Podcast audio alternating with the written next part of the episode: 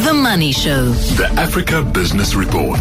The Africa Business Report brought to you by R M B, your corporate and investment banking partner. Traditional values, innovative ideas. Chris Bishop. Nigerian multimillionaire planning to build a Joburg-style man-made forest off the coast of Africa. That's good news, I think. Well, it's taken one hundred thirty years for Joburg's forest to grow. Um, just how fast can uh, Ronald Chiguri do this? Well, it's uh, going to be a lot faster than you think. And funny enough, um, in the gloomy times, uh, I was quite uh, tickled to read this story. He's a guy we're looking at uh, a, um, as a cover story for Billionaire Tomorrow. But essentially, it's going to be very quick because what they're doing, they're actually growing the trees, two hundred thousand of them. They've got nurseries around Lagos, and they're going to transplant them out to this floating city, which is going to be called the Eco-Atlantic city. It's been on the go for ages. I mean, how COVID nineteen never put pay to it, I do not know. But it's going to be like a, a green city. It's, um, I think it takes its uh, inspiration a little bit from Dubai and what's going on there. There's lots of stuff there. There's going to be solar panels for everybody, L E D street lights that take up uh, less electricity and cause less carbon. So uh, bearing in mind, um, it's just off the coast of Victoria Island, probably one of the most congested places in Africa, if not the world. Uh, I think it's going to be like uh, a breath of fresh air. Absolutely. um, you finally caught up with your with with, with your man you've been tra- tracking for a while now, the Ugandan billionaire Patrick Bittaturi, um, and he's well, I think he's the telecoms guy, isn't he? Yeah, he made a fortune out of, uh, as he always says, putting more cell phones into the hand of Ugandans than anyone else in history. He got a company called Simba Telecom, and they got in quite early in the mid nineties into the um, telecoms game when there was only about thirty thousand landlines in Uganda. But uh, I got him on the line this week for our Billionaire Talk Spot. And uh, I can tell you what, I mean, the guy, he, I mean, at the moment, you probably know, Uganda's thinking about maybe locking down again uh, because of COVID nineteen. But he's very optimistic about the continent and investment. But he opened up in a way that billionaires rarely do. And uh, he told us that harrowing story about his father, who was murdered in the days of the Idi Amin regime in the early nineteen seventies.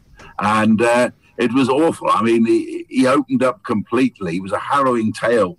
And he was telling how him and his mother had to go and search. The, I mean, he, he was shot and his body was dumped, and had to go and search the morgues, the rubbish dumps, mm. the hospitals, the police stations. And when they finally got it, because he was the eldest son, his mother insisted that he go and identify the body at the age of thirteen.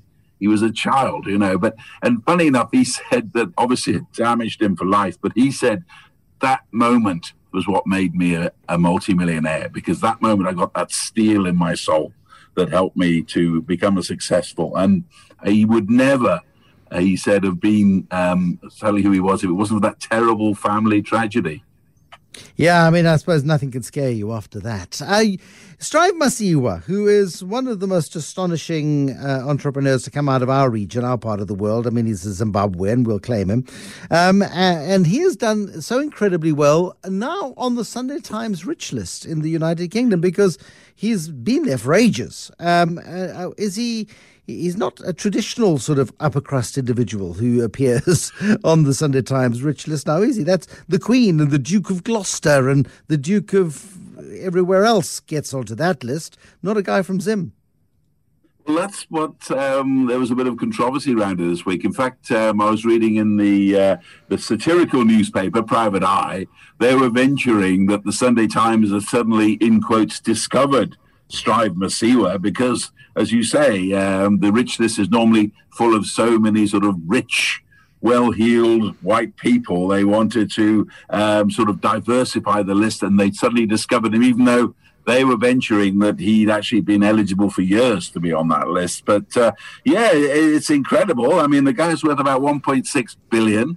I mean, admittedly, he went to school in Edinburgh, in Scotland, when he was about twelve years old, and he spent a lot of time there. He set up his company there a couple of decades ago in England, and he's got deep roots there, and that's where he's based. But one of the sad things about uh, the Strive Masiyiwa story, I mean, I was talking about it on Twitter in the week, And um, some people asking me, oh, like, why, why is this guy, who is he, et cetera, where's he from? And I said, from Zimbabwe, by might and right, I said to a young person. And I said, it's a shame, really, that a lot of people in Africa, they're always talking about billionaires, millionaires around the world. And when Africa produces its own billionaires uh, through sweat, toil and tears, people actually, oh, I don't know who he is. And remember that name, Strive Masiyiwa. I think he's got a lot more influence to come on the continent yet.